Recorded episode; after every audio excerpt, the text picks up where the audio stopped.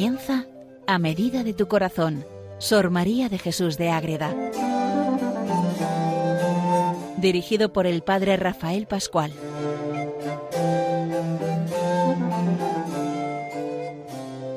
Saludo para todos los oyentes de Radio María que seguimos este programa que tanto nos enseña en torno a Sor María de Jesús de Ágreda. Ya la vamos conociendo, pero igual algún oyente pues no ha conocido todavía a esta gran mujer. Es una monja concepcionista franciscana de, la, de vida de clausura, de interioridad, de, de oración, de adoración, de estar recorriendo su vida poniéndola ante ese Cristo Jesús que tantas veces adoró en su convento en Ágreda y ese amor a la Madre Inmaculada. Ágreda es un pueblo que está en la provincia de Soria y pegando a la zona, a, las, a los antiguos reinos de Navarra y de Aragón. Ahí se juntaba todo, en Ágreda, donde acaba Castilla, empezaba Aragón y empezaba Navarra. Pues tenemos todo eso ahí para meternos ahí, siglo XVII, un siglo ya, una, una España un poco en decadencia, pero vemos cómo todo al final manifiesta ese poder de esta gran monja que nos deja cantidad de libros. Es una maravilla todo lo que ella escribe, pero ahora estamos centrándonos en su obra culmen, que es la mística ciudad de Dios, que es la vida de la Virgen revelada por la misma Virgen a Sor María en revelación privada. Y hemos comentado varios capítulos lo que cómo concibe Sor María ese capítulo 21 del Apocalipsis en relación a la concepción inmaculada de la Virgen y todo lo anterior, toda esa preparación y la concepción en sí misma. ¿Y qué nos quedaría ahora? Pues nos queda cómo es ese embarazo de Santa Ana hasta que luego llegue el momento de dar a luz. Les habla desde el convento de Logroño el padre Rafael Pascual, Carmelita Descalzo. Pues vamos ya hasta el capítulo 20 de la primera parte de la mística ciudad de Dios. Capítulo 20 tenemos todavía mucho recorrido por delante, pero no tenemos ninguna prisa. Hay que ir con calma, saboreando todos estos textos que nos deja Sor María. ¿Qué nos dice Sor María en el capítulo 20? Vamos a leer el título que siempre es un resumen perfecto de lo que luego ella nos va a detallar de lo que sucedió en los nueve meses del preñado de Santa Ana y lo que hizo María Santísima en el vientre y su madre en aquel tiempo. Pues ahí está. Vamos a ver esa actitud de María, cómo reza a Dios esa niña, ya concebida, sin pecado, y cómo es ese embarazo de Santana con alegría de Dios, con trabajos y la persecución del demonio, hasta que al final pide algo. Sor María a la Virgen y veremos lo que es lo que le pide que hable para luego terminar en el siguiente programa con esa doctrina que da la Reina del Cielo y que será la respuesta a esa pregunta que le hace Sor María de Jesús de Ágreda. Pues vamos a entrar en este tema ya Vamos a ver cómo, después de presentar toda esa experiencia de Dios, la Virgen ya se ve que está para salir, que le llega el momento, está en el seno de Santa Ana. ¿Y qué pasa ahí? Pues que recibe admirables favores del Señor, porque le manifestó cómo era ya tiempo de salir a la luz del mundo y la conversación de los mortales. ¿Y qué pasa? Que la Virgen obedece y dice al Señor, vamos a hacer esta oración que es preciosa, es meternos en el alma de Sor María, en el alma de la Virgen Inmaculada, en el todo orante que se pone a mirar, a buscar todo ese amor vivo en Jesucristo, pero ahora en este momento con esa preciosa Madre de Dios que reza antes de salir y de ver la luz de este mundo. Dios altísimo, dueño de todo mi ser, alma de mi vida y vida de mi alma. Esto lo repite mucho Sor María. Alma de mi vida y vida de mi alma. Las dos cosas. Infinito en atributos y perfecciones, incomprensible, poderoso y rico en misericordias, Rey y Señor mío. De nada me habéis dado el ser que tengo, y sin haberlo podido merecer, me habéis enriquecido con los tesoros de vuestra divina gracia y luz, para que con ella conociera luego vuestro ser inmutable y perfecciones divinas, y conociéndoos fuerais el primer objeto de mi vista y de mi amor. Ahí quiere lo primero de todo, Dios Jesucristo, todo ahí, para no buscar otro bien fuera de vos, que sois el sumo y verdadero y todo mi consuelo. No quiere ver otra cosa más que al Rey y Señor. Me mandáis que salga a usar de la luz material y conversación con las criaturas. Hay que salir, hay que meterse, hay que darles, venga, sí.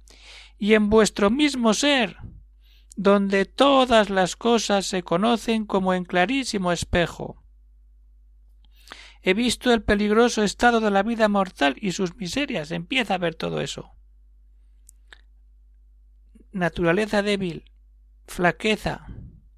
He de faltar solo un punto a vuestro servicio y amor, y allí he de morir.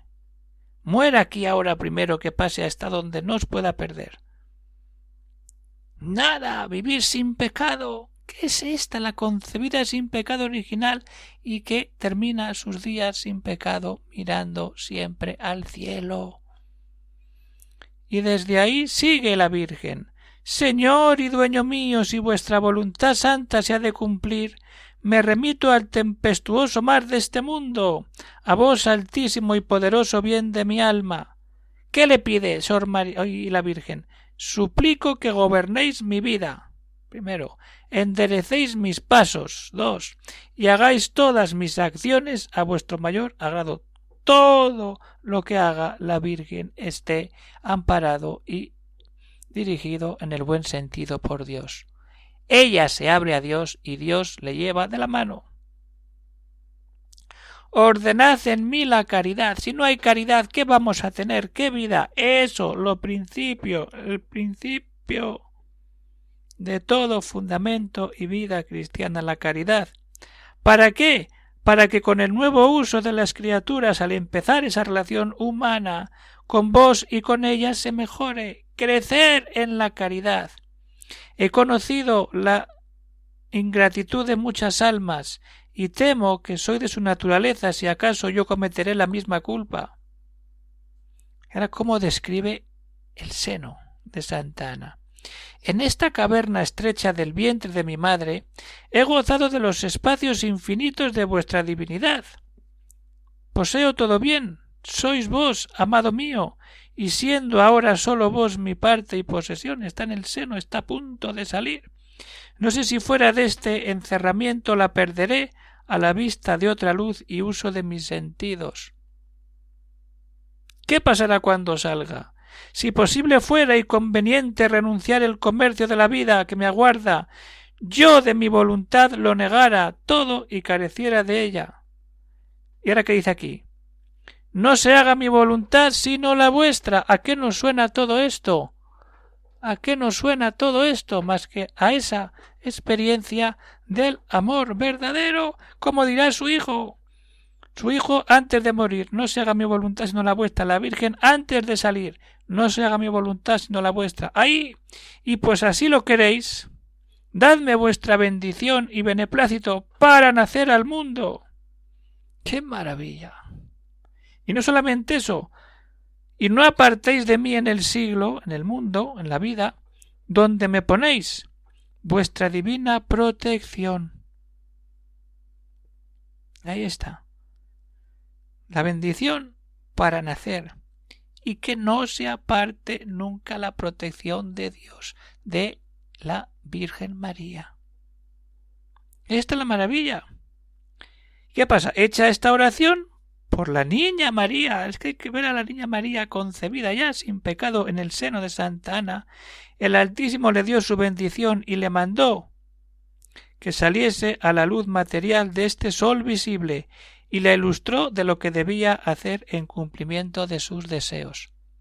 Esto es lo que reza la Virgen en el seno de Santa Ana. Ahora vamos a ver cómo Santa Ana vive esos últimos momentos de embarazo. Una cosa lo que vive su hija, su criatura, la Madre de Dios, y otra cosa lo que vive la Madre de la Madre de Dios, Vamos a ello.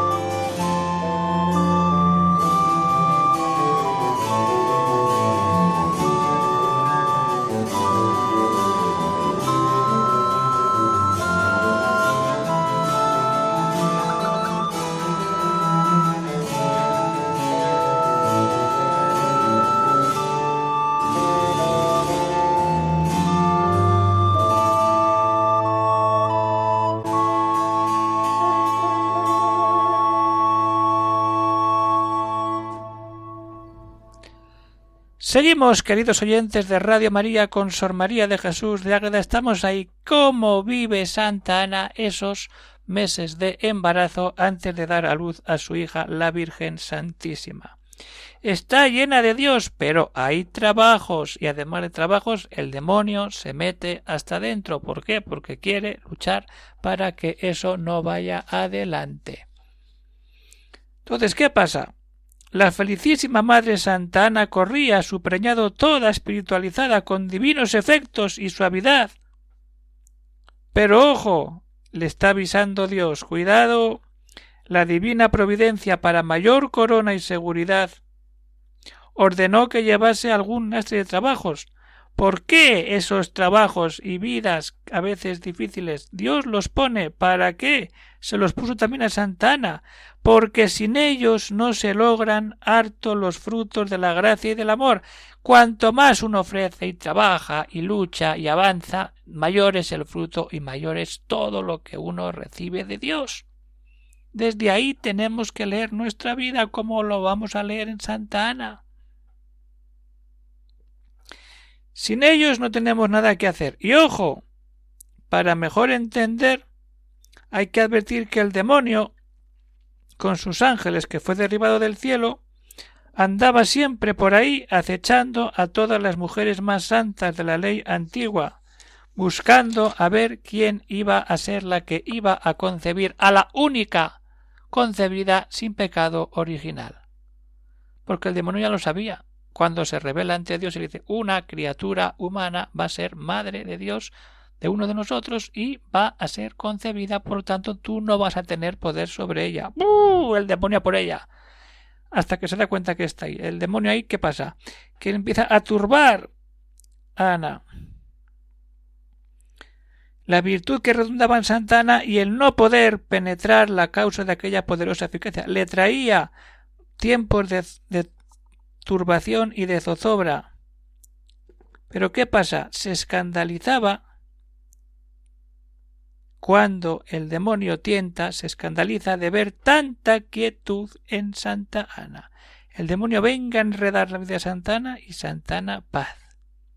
Y tal vez se le manifestaba, le asistían muchos ángeles y sobre todo el sentirse flaco en fuerzas para resistir a la que salía de Santa Ana. No tiene fuerza el demonio. Han luchado, pero ahí sigue. Va contra Ana, Turbado el dragón con estos recelos determinó quitar la vida si pudiera. Venga a matar a Santana y mato a la madre y mato a la hija. Eh, hay que leer así. Y si no podía conseguirlo, procurar a lo menos que tuviese mal gozo de su preñado. Nada, que sufra. Con esta audacia se animó a tener a Santana con muchas sugestiones, espantos, sobresaltos, desconfianza de la verdad, representando su larga edad y dirección. ¿Pero dónde vas? ¿Dónde vas? Todo por donde él pudiese entrar a saltear la voluntad. Pero Santa Ana vence, vence al demonio. La, la invicta matrona resistió estos golpes varonilmente. ¿Cómo lo resiste? Pues como sabe hacerlo, con humilde fortaleza, paciencia, continua oración y viva fe en Dios con el que desvanecía las marañas fabulosas del dragón. Más ataques. Ahora no es él, sino son los humanos. El, demonio ataca en persona y cuando no, disfrazado de persona humana a través de los mismos seres humanos, se mete, enreda y complica todo. Mas no desistió la malicia del enemigo, y habiendo procurado derribar la casa, de San Joaquín y Santa Ana, para que se alterase y moviese. No lo pudo. ¿Por qué? Porque los ángeles resistieron. Irritó a unas mujercillas conocidas de Santa Ana para que riñesen con ella. Como no lo hicieron con gran ira, injuriándola con palabras muy desmedidas, entre ellas hicieron gran mofa de su preñado, diciendo que era embuste del demonio salir con aquello al cabo de tantos años y vejez. ¿Pero dónde vas, Ana? Si estás ya para ser abuela en vez de madre. Ana, la madre de, San, de la Virgen, sigue. Ana responde con amor a esas injurias y vence así al demonio. No se turbó Santa Ana con esta tentación, antes con mansedumbre y caridad sufrió las injurias y acarició a quien se las hacía para que intentasen alguna venganza en la persona de la vida de Santana. No pudieron por ningún lado, nada pudieron obrar contra la santa. Antes ella venció y la redujo con oración, la oración. Ya no hay un ataque más. Sí, el demonio no descansa. A por ella. Y a defenderse Ana. Quedó vencido el dragón, pero no rendido, porque luego se valió de una criada que servía a los santos casados aquí en San Joaquín y Santana, que irritó contra Santana, de suerte que ésta fue peor que las otras mujeres, porque era enemigo doméstico, lo tenía en casa, la mujer que le ayudaba en casa, y por esto más pertinaz y peligroso, con mayor molestia y riesgo de que esto hubiera acabado mal. Pero al final acaba con el fin deseado. se había dispuesto para él todo, y estas peleas se acercaba el fin deseado. Todo eso que sufre Ana con el demonio, con sus amigas y con su criada, queda vencido cuando de verdad nuestra vida se pone ante Dios como ella se pone ante Dios y vence todo. Ahí está. ¿Y ahora qué nos queda? Lo que dice Sor María. Hablad, pues, señora, que vuestra sierva oye. ¿Y qué le pide? Que hable la Virgen. Aunque soy polvo y ceniza, preguntaré una duda que en este capítulo se me ha ofrecido. La duda en que me hallo es esta. ¿Qué duda tiene Sor María ante la Virgen cuando ve toda esa gestación de la Virgen en el seno de Santa Ana. ¿Cómo habiendo sido vos señora de todo lo criado, concebida sin pecado, y con tan alta noticia de todas las cosas de la visión de la divinidad, se compadecía con esta gracia el temor y ansias tan grandes que tenías de no perder la amistad de Dios y no ofenderle?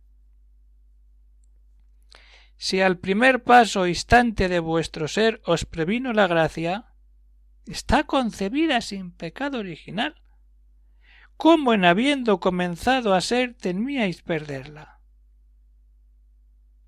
Si el Altísimo se examinó, ¿cómo podías caer en otras y ofender a quien os guardó de la primera? La respuesta la tendremos en el siguiente programa. Cuando entremos en la doctrina que la Virgen da a Sor María y esa explicación a esa duda de por qué María se encuentra en ese estado. Es lo que nos dice el capítulo 20 de la primera parte de la mística ciudad de Dios, cómo la Virgen está preparándose a salir, cómo Santa Ana es perseguida de una manera y de otra por el enemigo y cómo Sor María pide a la Virgen que hable de modo directo y le responda una duda. Vivir así, vivir en el amor de Dios, vivir como Sor María lo hace y como tenemos que hacer nosotros, con la mirada puesta en el amor de Dios y de la Madre Inmaculada. Pues vamos terminando ya por hoy el programa. Se despide el Padre Rafael Pascual, Carmelita Descalzo, desde el convento de Logroño puede haber algún comentario, alguna cuestión, pues tenemos un correo electrónico para poder resolver cuestiones, preguntas, comentarios, pues es este correo agreda arroba radiomaria.es.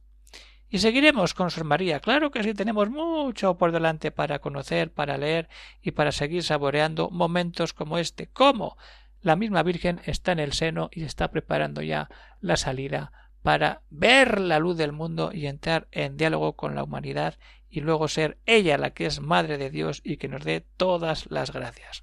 Pues hasta aquí llega el programa de hoy, queridos oyentes de Radio María, seguiremos escuchando y seguiremos viviendo unidos siempre con Radio María. Importante estar siempre con esta radio que tanto ayuda a la gente a acercarse a Dios, a la Virgen, a los santos y a crecer en la vida espiritual, formativa y humana. De verdad. Pues un saludo para todos y que Dios os bendiga.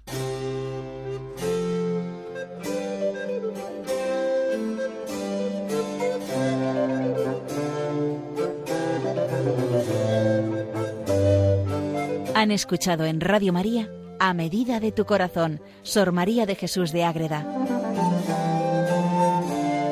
Por el Padre Rafael Pascual.